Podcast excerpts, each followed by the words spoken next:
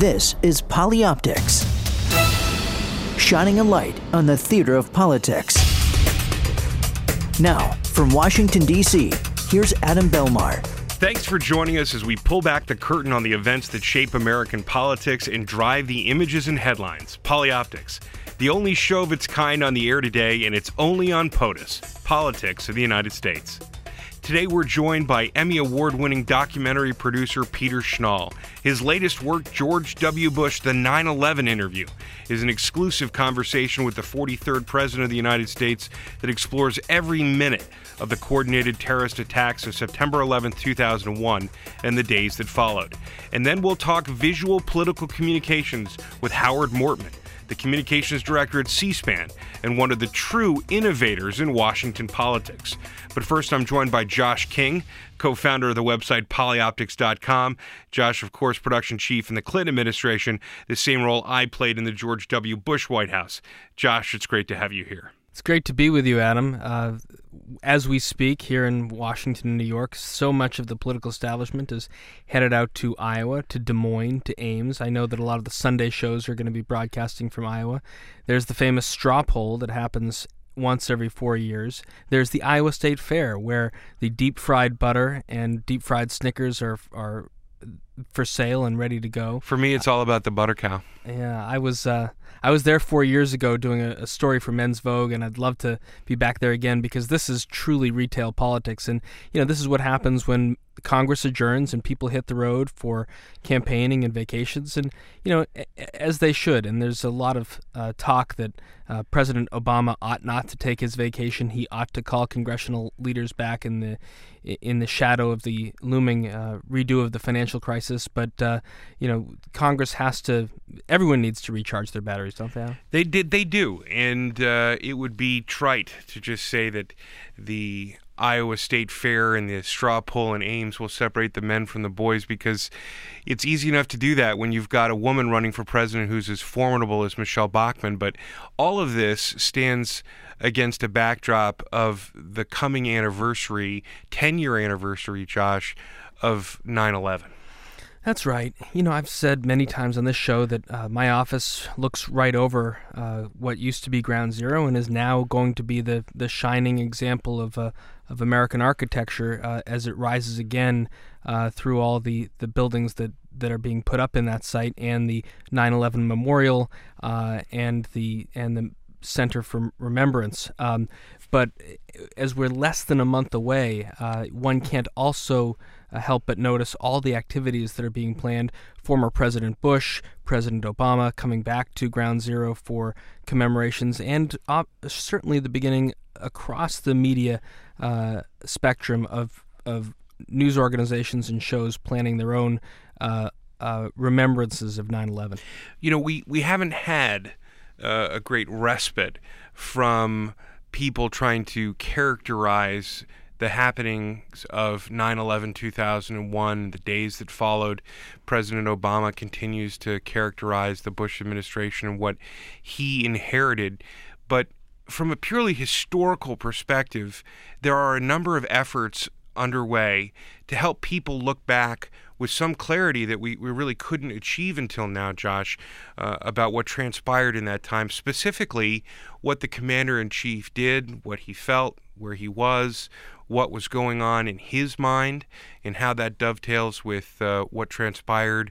Uh, it is one of the, the most fascinating elements of this anniversary, and uh, we have a great insight into it on our show this week. Peter Schnall uh, is a producer and executive producer of part of uh, Partisan Pictures, and people probably don't know Peter Schnall's name, but they certainly know his work if they if their dials have turned over to uh, Discovery, to to uh, National Geographic Channel, uh, and to uh, a, a, lot of places where his documentary work has been on TV. Uh, he's the the creative force behind uh, Onboard Air Force One, Inside the White House, Onboard Marine One, CIA Confidential, Secret Service Files, and then going back, he was the guy who really was shoulder to shoulder with Bob Ballard for so many of those amazing TV shows that brought us face to face with the Titanic, the Bismarck, and all the underseas adventures that, that Ballard uh, ran over the years. His experience uh, with the White House and with the United States military has brought him in contact with you and with me during our career uh, in government. And uh, my eight year old Max would hate me if I didn't also mention that he won a Peabody Award for Silence of the Bees. Uh, but his work is prolific and well rounded, and his new exclusive interview, George W. Bush, the 9 11 interview, is going to premiere at the end of August uh, on the National Geographic Channel. And we're really honored to have you here on Polyoptics, Peter. Oh, nice to be here. Thanks we're really excited to hear uh, what you have to say and to let people know in advance that this is must see TV. That uh, when George W. Bush, the 9 11 interview, uh, actually airs at the end of August uh, on National Geographic, it's going to be at 10 o'clock in the evening. And whether you can see it, you know, as it happens or set your DVR, uh, you've just got to give people an idea of what it means to hear from the former president talking in a way and in such detail that he's never done before. Well, you know, it was an extraordinary opportunity, and I have to say I was quite honored to be able to sit down with the former president for over four hours and journey deep into those days, those those horrific days that stretched between September 11th and September 15th of 2001. And and as you said quite clearly, it is something that the president has not spoken about much in public. Um, and I think that I believe that he very much wanted to find a platform or a forum or a venue for which he could sit down and uh, without notes and, and without us having to actually even give him the questions beforehand, have a conversation. And that's basically what it came down to. It was a conversation between him and I about the events that unfolded and about what it meant to be the President of the United States and suddenly the Commander of Chief on that horrific day. Peter, you and I were talking about before we uh, went on the air about how this president, uh, George W. Bush, has uh, lived a life very private over the last two years since he left office. Um, that he's commented publicly only on rare occasions, and certainly to be able to uh, get through the facade, the uh, the barriers that an ex-president puts up. They they obviously go and give a lot of speeches. Uh, it's how they earn their income, but there are obvi- there are many ground rules around them that there's no press. How does Peter Schnall, with such an extensive filmography as you have, finally get the permission to travel down with your crew from New York to Dallas on May 1st uh, and get ready to shoot this documentary? You know, Josh, I think it was the manner in which we presented the idea of how we would produce this show. We we made it very clear to the president and his staff that he would be the only voice in the film, that this would be his personal recollections of those days. There would be no other interviews, there'd be no point counterpoint, and actually it turns out that there actually is no narration in the film at all. So when the president speaks, that's what you hear, nothing else. We do intercut, as you mentioned, with events of that day, stock footage, and rare White House video and photos never seen before. But but I do feel that that what he wanted to be able to do was to speak openly and personally about the events and how it affected him. The the the photo that you use early on in the show is one that we've seen a lot of Dick Cheney, Condi Rice, uh, Karen Hughes in the PEOC, the Presidential Emergency Operations Center, and that was the photo that was released uh, either on 9/11 or close uh, right thereafter to show that the apparatus of government was still operating. But what you show is the holding room in the Booker Elementary School in Sarasota, Florida, a series of fast shooting uh, White House photos, stills, which almost animate the story that President Bush is telling. Can you tell us how you decided to edit this all together in that way? One of the things that we first discussed with the President Bush's office was would we be able to have access to the White House stills? After President leaves office, the stills and the videos, they all go to the presidential library. And right now, they're all sitting in a box somewhere and they're not available to the public or to the press. Because of the nature of the film and because of their interest in, in making it a little more behind the scenes and personable, we were able to get quite a few stills uh, in sequential order of the events that unfolded sort of behind the scenes as you can imagine, there was not, once the president left the stage with the kids, and once the president sort of moves away from the White House pool, there there is no video. That's right. But there is a White House photographer that follows him everywhere, and that photographer was with him throughout the day, both behind the scenes at the elementary school, on the plane, and again in the White House.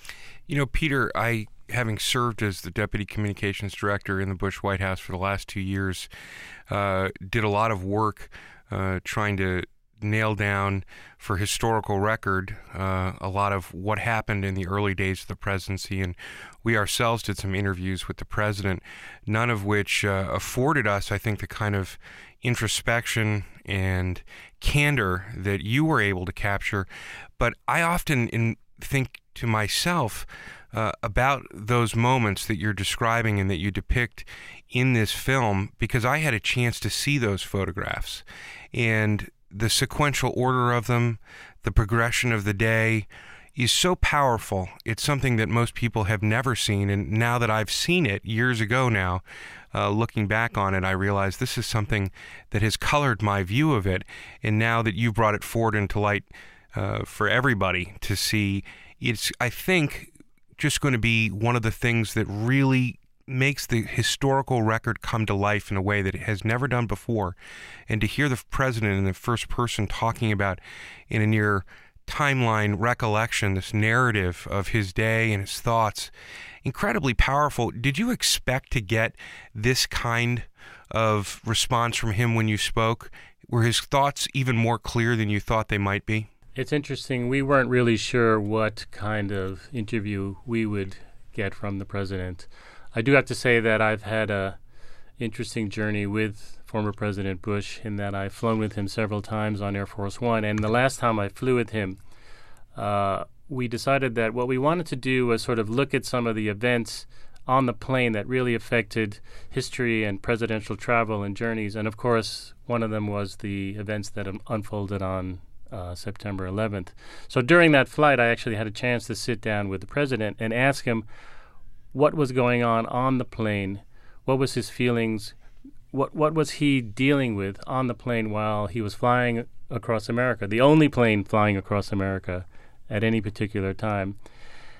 And as you know, Adams, it's not often that when you sit down with the president, the uh, the assistants say, you know, you got 10 minutes to sit down and chat with the president.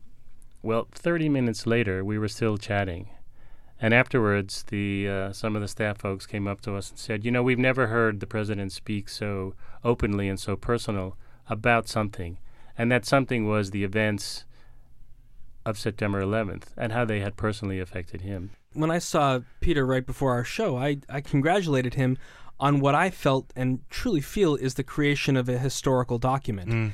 And what what Peter has done, with the decision that he made to shoot President Bush in a purely black background with two cameras, uh, intercut with all this footage that we've talked about, creates this narrative that you that only today's documentary technology allows you to create. So it is a new form to me of documenting a specific event, uh, and probably be copied many times. I, I, I think that there's words coming out of former President Bush's mouth that I think you can he could only utter to a documentarian after the fact.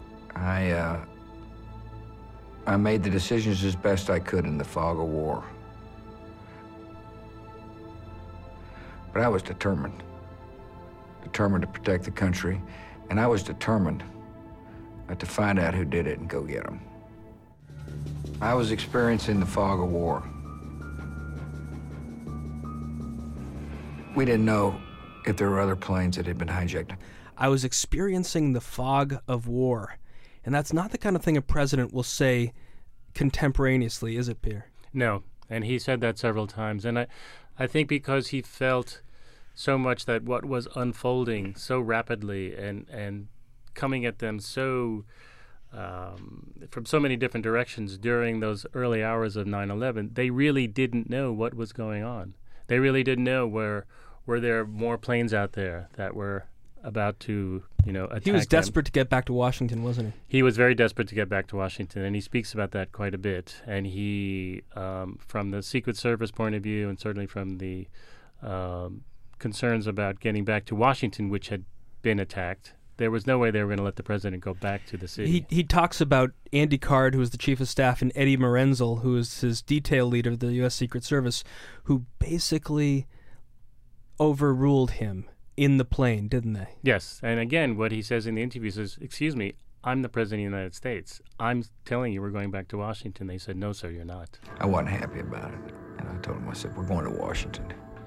And then uh, they held their ground because they felt it would be irresponsible for me to head back into uh, a city that had just been attacked when, in fact, we didn't know what else might come. It's important to remember, as, as the, the historical facts show, that the president did make it back and that his instincts were very strong and I think proved correct in a number of ways. And I recall uh, something the president uh, speaks about with regard to where he slept that night, Peter, um, and the controversy over whether he was going to be upstairs sleeping in his own bed or downstairs in the PEOC.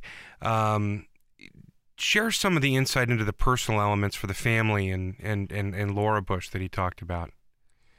The president talked about in the very early morning hours of September 11th while they were flying over the United States, at that point, not really sure where they might or might not land. Eventually, they would go to several Air Force bases. When he had a moment, he wanted to find out where his where the first lady was, and of course where his daughters were. And the communication on the plane between the, the plane and, and the ground was not great. Everybody was on their cell phone. Nobody were necessarily at the landlines. It took a while to find her. She was in a secure location, and uh, it was awesome to hear her comforting voice. And she had talked to the girls, and they were secure. So I was, that was a relief for me.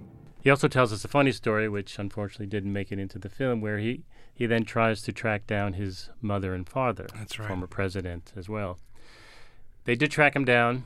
Uh, I believe they were somewhere in Wisconsin, Milwaukee, somewhere. Uh, they, they weren't. And uh, he said to his parents, uh, Well, what are you doing there?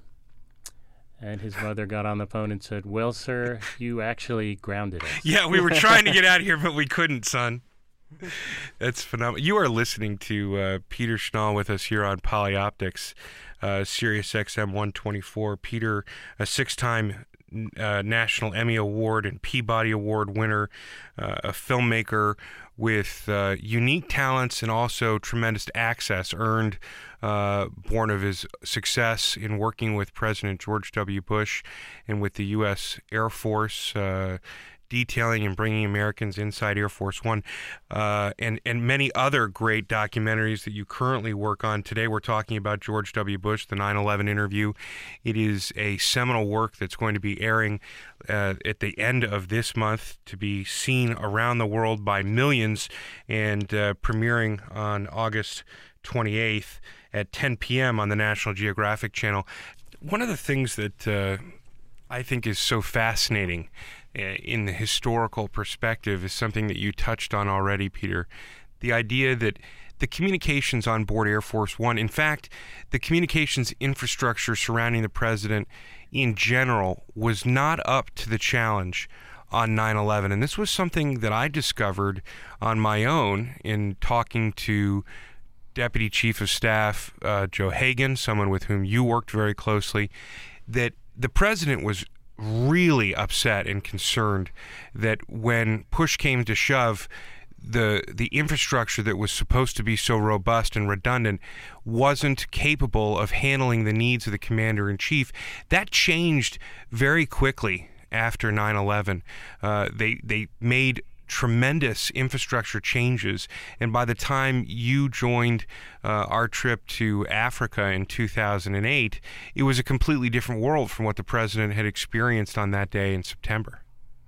That's correct. Back in uh, 2001, they did not have any video uh, capability. They they could not get any television transmission or communication. So that was one of the major frustrations for the president and his staff. Just monitoring what was going on on the ground. They could right? not. They couldn't see what was going on on the ground. They had a. You know, they were fly as they left airport. They would get a little bit of TV coverage, and then it would disappear. So they had to rely on.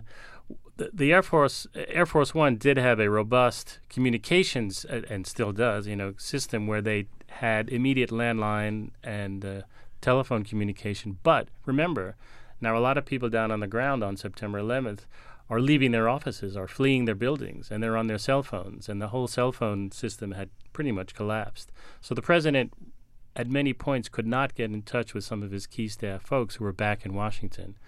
Eventually, that changed. You know, they were either in the PEOCs or they were in other secure bunkers throughout the the Capitol.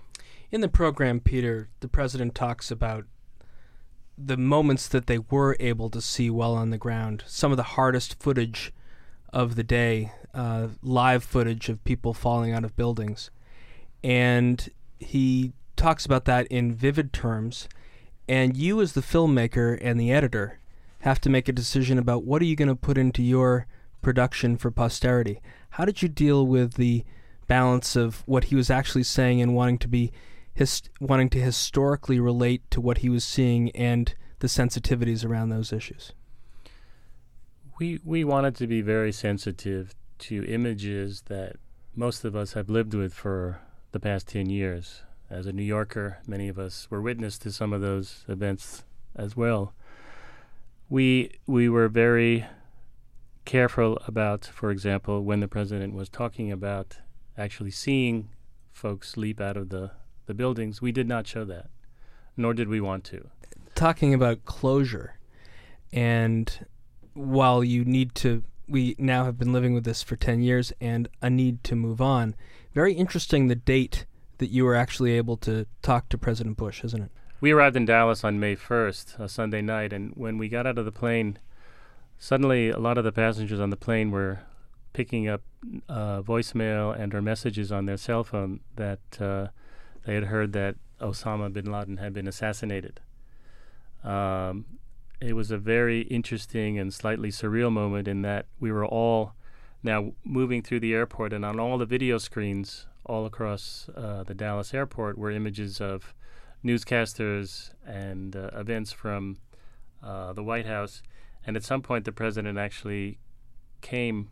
Uh, at one point, President Obama delivered a speech, and we were standing there in the baggage area with everybody staring and standing and watching his speech.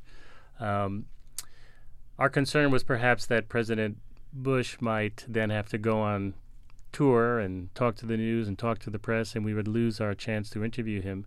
But actually, it turned out to be the opposite. He did not speak to the press. He did not publicly talk about how he had heard about the events.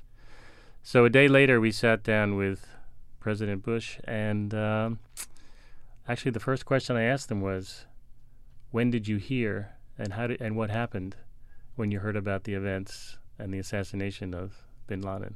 President Obama called me, told me that uh, Osama bin Laden had been killed. And my response was I congratulated him and the special operators that conducted a very dangerous mission. Good evening. Tonight, I can report to the American people and to the world that the United States has conducted an operation that killed Osama bin Laden. And so I was grateful. I didn't feel any great sense of happiness uh, or jubilation. Uh, I felt a sense of closure, and I felt a sense of gratitude that justice had been done.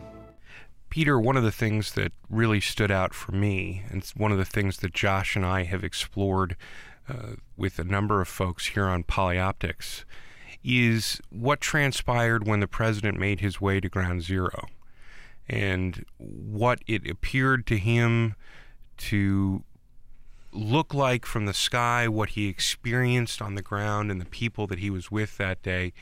A chilling recollection uh, in this documentary.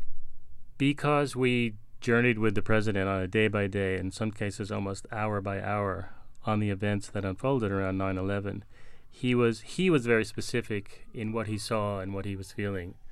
So he talked about what it was like to head down to lower Manhattan to actually see the site itself. Uh, as you know, once he flew into JFK, he was then helicoptered over to the Wall Street uh, landing pad. But before they did that, they did fly around uh, Ground Zero. From the air, it looked it looked like a, a, you know a giant scar. But when you when I actually got to the site, uh, it was like walking into hell. for him, I think it was a, a very powerful and very overwhelming moment. And those kind of thoughts and those kind of moments, I think, are are the kind of unusual feelings and, and words that you don't often hear from a president. And I think, you know, now, 10 years later, when he's kind of looking back in the rearview mirror of his life and the events, and this particular event was certainly a monumental event. It changed his presidency, just as it changed our lives. Eventually, September the 11th will be, you know, a date on the calendar. It'd be like Pearl Harbor Day. For those of us who lived through it, um, it'll be a day we'll never forget. Peter, your filmography speaks for itself, and we'll put it up on the website at polyoptics.com. It includes things like Titanic Revealed, as we talked about earlier, On Board Air Force One, uh, innumerable episodes of nature, one of my favorite subjects, uh, the Revolution. Uh, but as you ventured down to Dallas on May 2nd, 3rd, and 4th to talk to former President Bush about a single issue, did you think at all about uh, any of your predecessors who have sat down with presidents after their terms had expired? People like David Frost and his conversation with Richard Nixon, and the responsibility that you had to document this for history? It's funny, I thought about the Frost Nixon show, which I have not yet seen, but I, I meant to see before I went in. And yes, I did feel that um, whatever former President Bush said in our interview would be viewed not only from a historical point of view, but in some cases, like from a factual point of view. You know, is this what the president really saw? Is this what he wants to say? But you know, my goal was to get him to speak with his words from his own thoughts, from his own mind. You know, again, I he did not have any notes. We did not have to present the questions to the president before the interview. Uh, so it was a very open and a very sort of conversational dialogue between the two of us. Clearly, everything that the president says, clearly anything that any president says, is going to be looked at, revisited uh, from a historical as well as from a political point of view. And look, politics aside, you know, many of the things that President Bush did and said, certainly after 9 11, are of great controversy. And he says so very much in the interview. He said, I knew what I was doing would be very controversial, but I did it. Graphic channel at 10 p.m. Uh, your work, as, as Josh says, speaks for itself, but your your access and the candor with which uh, the president has uh, uh, treated your interview and the ability for Americans to get deeper insight into what transpired on 9 11 make this uh, a truly unique and, and special polyoptic moment uh, for us as a show. Uh, I, I, I, really want to thank you for being with us, and I can't wait to see some of the work that you're, you're working on that's coming out soon enough, taking us once again inside uh, and, and deep inside some of the things that, that we hear about every day on the news, like the drone wars and uh, elements of what's going on inside our national intelligence gathering. Peter Schnall, thank you for being on Polyoptics. Thank you. It's been a pleasure.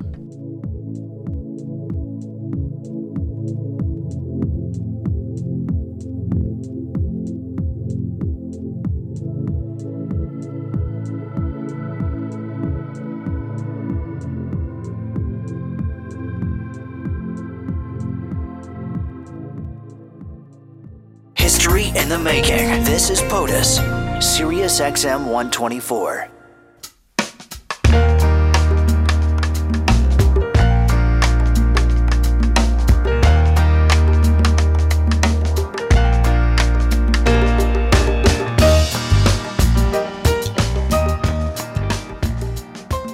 Our next guest, Josh, is a friend of both of ours, somebody uh, who people in Washington know very well, a man who's uh, made the rounds as a professional journalist, uh, a professional communicator working in uh, certain quadrants of the government, in private practice, and is now uh, at the reins of communication for C SPAN. Thomas Paine?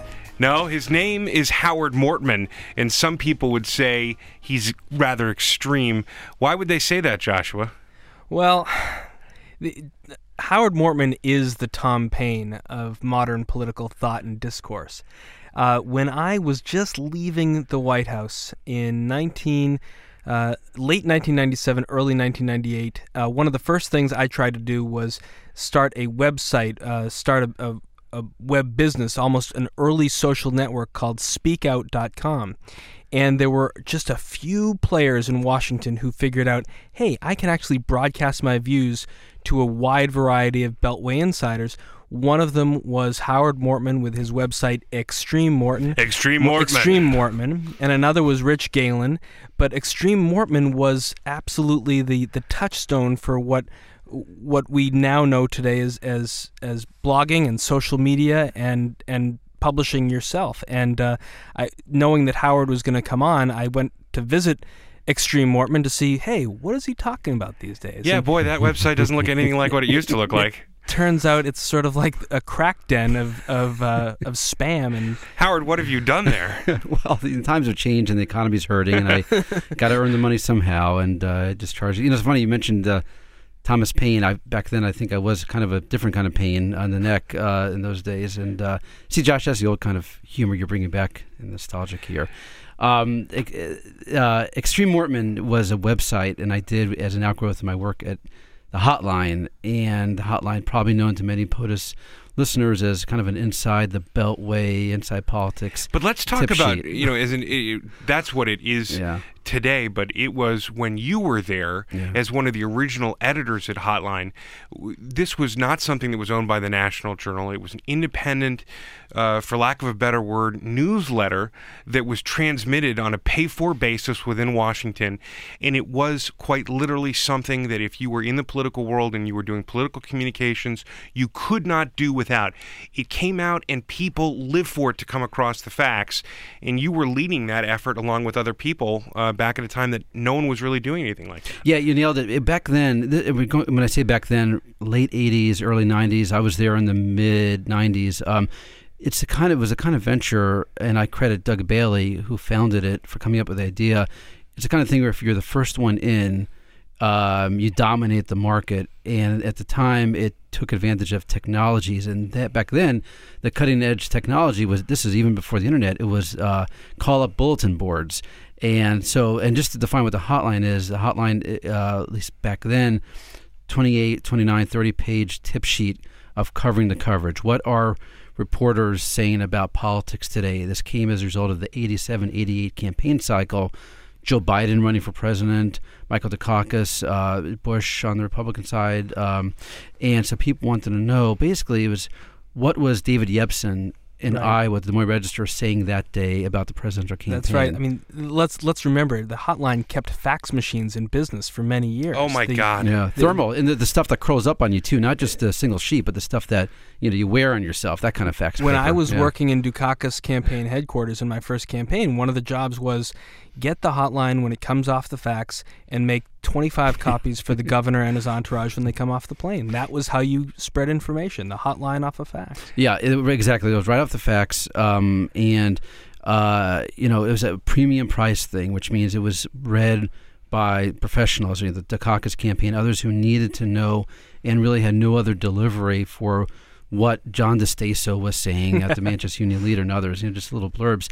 And it's, I'll tell you, it's funny. Of all the things that we did over the years, the one thing that uh, people remember the most uh, was running the top 10 list, Letterman's top 10 list every day in the back That's where we ran all the jokes. And that became, God, we ripped you off so badly. I mean, everybody started doing these things yeah. yeah. later on. I, I remember being at the McLaughlin Group in the late '90s, and we lived for it. I mean, you know, it was like running the proverbial running down the hallway. It's in. They've done it. Um, but but that was just the beginning for Howard Mortman, who's joining us today on Polyoptics here at Sirius XM. POTUS, channel 124. Howard went on uh, to be a producer uh, of the Hardball with Chris Matthews show uh, at a time when it was still original and and uh, not as regurgitated as it is today. Uh, and then went on to work at the Broadcast Board of Governors, ran the public affairs practice at uh, New Media Strategies, which is one of the most innovative and respected uh, communications firms in the new media space in Washington, D.C. But really, now you've taken all of that from both sides of the fence as a journalist and as a communicator you brought your talents to become the director of communications for C-SPAN, which, like POTUS, serves the public in a in a very uh, honest, open, unfiltered, and uncommercialized way. Yeah, you know, it's funny. Uh, uh, two things. One, uh, when I was with Hardball, and I, did Hardball for two years. I was a producer for Chris Matthews in the same building that C-SPAN is in, 400 North Capitol Street uh, on Capitol Hill, which is also the building that houses Fox News. So it was kind of like a homecoming in a way to uh, be able to be given the opportunity to to join C-SPAN. And you know, I still remember those Chris Matthews years. My ears are still ringing uh, from the experience, and he's the only guy on TV for whom the mute button doesn't work. You know that kind of. Well, and Tammy kind of Haddad was there with yes, you. Oh Tammy, my goodness, the, the, the great Tammy Haddad, absolutely. Um, so yeah, so C-SPAN for me, and I'm as you say the communications director, uh, which means, in, uh, I head up the unit that, you know, it works. We work with reporters. Uh, You're a flack, Howard. Well, sure. I mean, everybody in DC is in some way, but um, you know, look, I've the mission of C-SPAN for me, for me being able to join C-SPAN is kind of like the kid who grows up watching the Yankees and then gets called to play center field. I mean, it just it's kind of it, it's you know it, it's an institution in the cable universe and cable we're funded by cable and we you know we, we're a public service provided by cable, the cable industry, but within the Washington political world of which I'm a product, like you know three of us. Um, you know, it was such a big part of my growing up and loving politics, loving America, was being able just to see these events as they happen without editing, without commentary, and uh, and you learn so much. And I actually going back to when I wrote Extreme Mortman a long time ago, I used to watch C-SPAN and just write columns based on what I was seeing on C-SPAN, and uh, and you can't get that anywhere else. I mean, you get that from POTUS. You sound like Josh King. You're telling his story. well, that's right. I mean, you know, C-SPAN would allow people like myself or Howard to venture to Iowa or venture to New Hampshire and get and feel what it's like to be very early on in the process when a, a Mitt Romney running for the first time uh, or Barack Obama running for the first time is going to these small uh, small towns and the houses of Democratic or Republican activists and meeting 45 people and a camera is literally three feet away from Obama uh, or Romney the whole time with a uh, extended boom microphone right over their heads, so you can hear the clinking of the glasses and the passing of the canapes, but also how these candidates really interacted as human beings with the voters who were most involved in the process, and only C-SPAN could do that, right, Howard? Josh, I, I love what the way you define it because when you said acting as human beings, and you know we are not the you know we don't have the celebrity hosts. You know, our you know Brian Lamb, not a celebrity. Well, you know he's, he's within a realm. You know, it's it's you know we you know it's really it's showing this. I don't want to say the human. I mean, I like your definition of human of the human side, but it's being able to just present politics as it's happening, or Congress as it's happening, and letting the people make their own decisions on who they like, who they don't like, um, and you know taking action or not taking action, you know showing outrage or not caring, you know whatever the range of American human emotions are. Uh, it's just should be able to show that, and it's just it's uh, you know we are we are fortunate in that we um, you know for listeners who may not know C-SPAN, there's not a dime of government money that goes into it. It's all funded by the cable industry as a public service, and that means that we don't have ratings, um, and we don't have ratings because we don't have advertising. Uh, so by not having advertising, we can just show events in their entirety and not break away, and that's what really is the secret sauce behind it. Just not not turning off an event before it's over and just showing the event in its entirety. And do you think, uh, do you think Howard that that the packaging of news uh, is hurting the discourse, and, and that uh, you know it's it, it's all about uh, one, the talent of the correspondent, two, the dexterity of the editor, three, the decisions of the executive producer, and four, the very limited time that uh, networks and cable channels now have to devote to news and public affairs. And so we're only getting what what basically the Beltway decides is the narrative rather than the beginning, middle, and end of an actual political event. You know, I, I think there's a lot to that, and I don't want to, you know, get into a critique of other networks because you know they they are earning money. You know, they they are for profit ventures, and they've got to get advertisers. So it's it's kind of a you know for they don't have you know it's just a different mo- a funding model, and I you know I respect the people who are, who are earning a profit off of, coverage of politics. Um, they've I, I would imagine there are many people who work in political TV and correspondence in the White House and so on who would love to have more time to describe what's happening in events um, or give more time for politicians to have a chance to uh, explain their position to uh, to um, to the American people, and we we have that uh, you know we we have that luxury. Um, you know it's you know we're not for everybody, and you know I try to watch as much C-SPAN as I can, all the programs, um, and uh, you know some events I might tune out as well. It's really it's what you're interested in. Uh, you know, when we one of our I mean our bread and butter is covering Congress. It's uh, live coverage of the House uh, and the Senate and um, showing hearings from Congress. And there are people, myself included, are just curious: how is the government spending your money? And I love watching hearings because I'm just fascinated by what the, what the Congress is doing. The, the audience that, that we're talking to here uh, at POTUS, Sirius XM 124, is familiar, obviously, not only with C-SPAN, but C-SPAN is a presence on SiriusXM because you can find C-SPAN at SiriusXM 119, um, and the ability to bring that to the national audience through other mediums has been growing over the years. And your uh, entrance on the scene at C-SPAN has also coincided with a serious push to bring the relevancy of the network forward in a digital domain. You guys have done some amazing work cataloging the enormous archive, mm. the s- seminal archive of of communication from the Hill of everything that's transpired on the floor, the well of the House, the Senate, all of those hearings. If you want to go back and be the arbiter of what was really said, there's only one place to go, Howard. Yeah, and, and thank you, Adam. And by the way, thank you for mentioning that uh, uh, channel 119 on uh, on XM is where you can hear C-SPAN Effect. We, we stream there. I scroll past it on my way to POTUS all the time. thank you.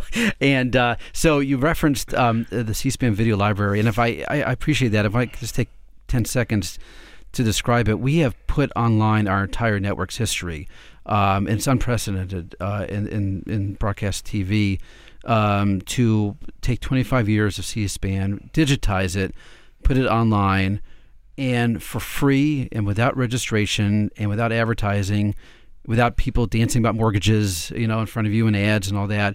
You go online and you find whatever program we showed, coverage of the House, the Senate, presidential campaigns, uh, the president speaking in the White House, any event that we've aired, and you can search that and many times clip it and share it and tweet it out and put it on Facebook.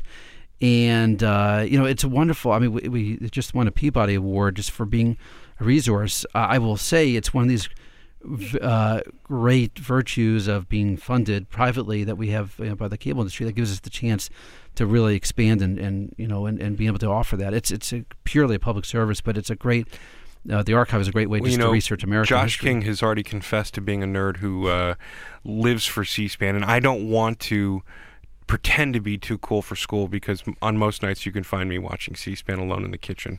I urge uh, listeners to go to C-SPAN Library, search for Josh King, and find the Josh King bio page on the C-SPAN Video Library. And I will, without uh, knowing the answer, I would guarantee there are several entries in there. Just to shed some light on that, um, you know, I'm I'm not only a huge fan of politics and on the on political discourse, I'm also uh, I think with the architecture of the capital city of Washington is so fascinating, and mostly that Capitol building. And and Howard, you you're bringing the mag- the majesty of the Capitol in greater detail than ever before now that C-SPAN's on HD, right? Great. Yes, we are in HD. Um, we have coverage of the House and coverage of the Senate HD, plus uh, our own cameras in HD. HD for us, you know, and, and you know, we've seen the jokes. Who would want to see Congress in HD? um, and uh, you know, I've seen the aides fall asleep, you know, on the floor next to the senators. You can never see that before HD. But there, there's a, there's a real serious purpose behind doing it, and it's actually to put a to turn pull back the curtain a little bit on the inside. It's we always pull back the curtain. Well, let's pull back the curtain. The let's real just let's pull it way back. Well, let me quiz you, Adam or Josh. Why would we want to be in HD um, when when we're showing something that really doesn't necessarily have to be, but why would we want to have HD an entry in the HD world? Well, I think that the answer is uh, the technology requires it, that we want to have the, the most optimal quality. We're building an archive for the ages. And just like uh, the time that uh, Josh was in the White House and my period of time in the White House, we, we strove to make sure that the president's speeches were recorded on the, on the best archival quality that was available in its age. I just think that it's because Jerry Bruckheimer wants to use your footage in some of his shows. Both answers are valid and correct. Uh, the uh, this car crashes that. Uh, so the business reason is because if you buy an HD TV, you get home and you're only going to want to watch HD. That is very tier, true. And you're not going to want to watch the SD. So we need, like every other cable or broadcast entity, need to have an HD entry just to get those people who are never going to go anywhere but that higher tier. So th- there's a business reason for doing it. But you're absolutely right. The quality, you know, we um uh, when, when you watch the, the, the the Congress, when you watch the floor of the House and the Senate, um, your listeners may not know this, um, but those are not our cameras. Um, those are they belong to the House of Representatives. Right. There's a middleman here. Right. So we, you know, we we've asked uh, constantly for permission to bring our own cameras in. That's right. When the speaker took over, uh, Speaker Boehner took over. You guys made another very uh, Yep. robust play to Yep. cut We- out the middleman. We do this every time a new speaker, and we've been denied by both parties. Um, and we've asked, just can we put our own robotic cameras in there, non-obtrusive, and we would share the footage with the networks. It would, uh, we would foot the bill for it. We would share it with with the world. Um, we've been told no. Um, and Why? Uh, well. Uh, no one wants to give up control. You know, the idea that these cameras can be panned and that you can see somebody giving a speech in the well of the house to a completely empty house or see that conversation going on in the corner that's so much more meaningful than the person who's uh, you know at the at the at the well making a speech is is where the visual interest would be I suspect. I will. I will leave that. That's an interesting characterization. I will leave the characterization up to you, uh, Adam, because I don't want to get uh, put their words in mouth. But I will say, and Josh made the point, the majesty of Capitol Hill. A little bit earlier, Josh said that there are one or two or three times we're allowed to bring our own cameras uh, into the floor, uh, into the house, and that's for big events such as the first day of Congress. Uh, if every Congress, we can bring, and the networks can bring in their own cameras too. And so we brought our cameras in on the first day of the 112th Congress, and we had beautiful sweeping pictures of the ceiling of the house. And we have a beautiful picture of something people never see at home, and that's the um, the board, electronic board showing vote tallies uh, on the floor.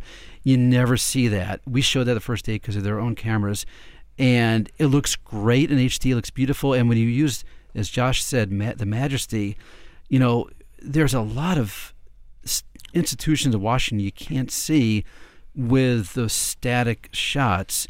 And I think they deserve to be seen by people who are merely just those sitting in the gallery, but they're around the country. Howard, you, you're obviously under somewhat of the constraints that you're just talking about about what the Congress allows uh, allows you to take from the Capitol. Uh, you're also uh, have uh, your chiefs uh, or your funders as the cable industry. Um, what is the create? Talk about the creativity that exists within C-SPAN and thoughts for the future and thing and ideas that you're allowed to run with to say how can we improve this public service even more. Yeah, that's great because this is an environment, even since I began two and a half years ago, you know, we, we all talk about the rapid change. Um, the delivery systems of video uh, is is so quickly changing. Um, we have we I don't want to say constraints, but you know we are because our money comes from because we're uh, created and funded by the cable industry. You know, ultimately it's we, we can't give away our content to non TV platforms. So you know we it, we're kind of in, in a position where we want as many users and viewers to come to C-SPAN to watch us for all the great public service reasons. But we have to be very mindful um, that we don't exist just to, you know, uh, um, just to put video out on the internet and let anybody take it. You know, there has to be some kind of emotional bond, you know, some connection. So we are, you know, experimenting with different venues such as our Facebook page. We have done live streaming on our on C-SPAN Facebook page of big uh, events on the floor, such as the votes on the deficit, such as the day they read the Constitution, such as the tribute to Gabrielle Giffords um, a couple months ago. So when it's a big event, we will show some live streaming of that footage on our Facebook page. We've also developed, um, you know, like everyone else, the apps, you know, the, the C-SPAN radio uh, apps and so on. So we are, you know, trying to find different platforms, and that's in addition to embracing social you know, media. When Josh talks about creativity, I think about Mark Farkas um, at C-SPAN, uh, executive producer, uh, one of many over there who's uh, been a pioneer in building trusting relationships with the institutions of government and bringing us inside the White House and documentaries about Capitol Hill, um, some of which I had an opportunity to participate in when I was serving in the White House. But there's the sort of block and tackle, bread and butter elements of C-SPAN that I love every day. Josh, uh, Washington Journal uh, is one of them. I spent years as a producer of Good Morning America, the antithesis of Washington Journal, a talk show that originates from C-SPAN's offices with the Capitol used as a backdrop. And, you know, God forbid that you start to get into Washington Journal for the very first time in high definition and realize it's not all about beautiful people. It's about real people and really uh, significant and, and strategically placed bookings of people who are elected officials, uh, thought leaders within associations, business leaders, scholars, journalists talking about news of day and really advancing the day's story, uh, that continues to be one of the things that people know about C-SPAN the most. We are at Washington Journal and are taking of calls. So you know we take viewer calls. Yeah, Um, and I want to know how uh, how you make sure that real Democrats are coming on the Democrat line, real Republicans are coming on the Republican line. And I want to know why Josh King and Adam Belmar haven't been booked on this show yet. Huh. I might now. I'm not on the programming side, but I'm happy to send them a note when I get back. Um, no, you know, the, the taking of calls um, is is one of our landmark. Uh, I, I use the word achievements, but others know us for the taking of the calls. We've been doing it since day, almost since day one in various formats on C-SPAN. Um, we'll never give it up. We always want to have the politicians, um, the journalists talking to an everyday person. And the reason why is to hear their voices. You know, it's really interesting. You get some of these politicians out of their two to five minute comfort zone and you start answering questions from a real person and things change and news is made, but also more than just the moment in the moment news. It's kind of understanding more what a politician says and what a policy is and having that policy interaction with a, with a, with a caller. And I, I love it. I mean, I, I, you know, they take tweets now. It just, it's a great way to get. You get. know what I information. what I think about a lot, Josh, is uh, there are two elements of those call-ins uh, that that always strike me. One is that you will most often hear people start a call-in by saying "Thank you for C-SPAN," because for them it's it's a treasure. Price and- of admission. Yeah, absolutely. well, you know, I say that because it, it you know it's not just people sucking up to C-SPAN, but they, they mean it. You can tell uh, that they're they're happy to be able to share their thoughts.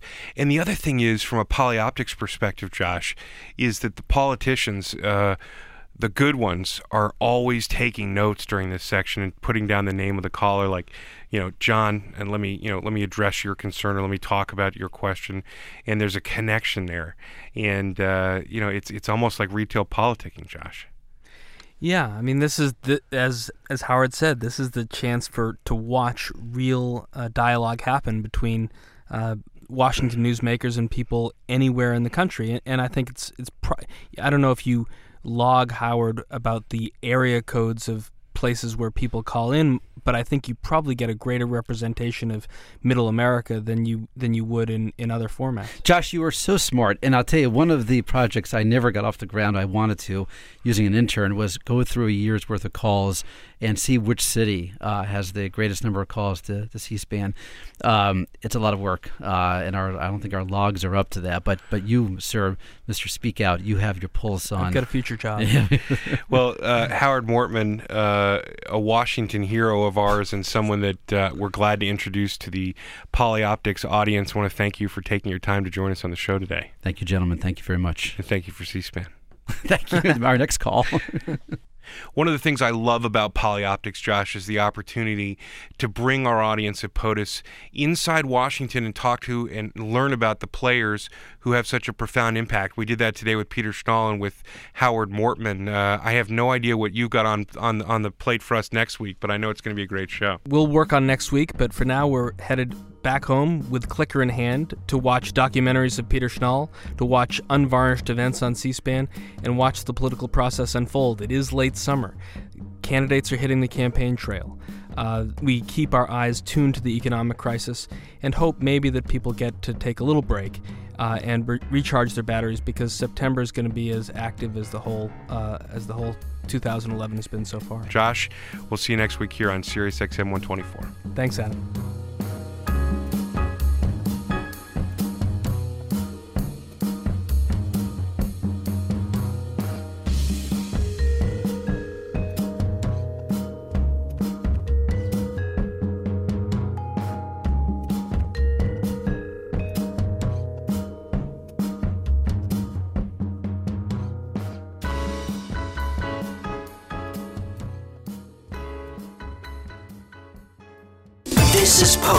Politics of the United States, for the people of the United States. Sirius XM 124.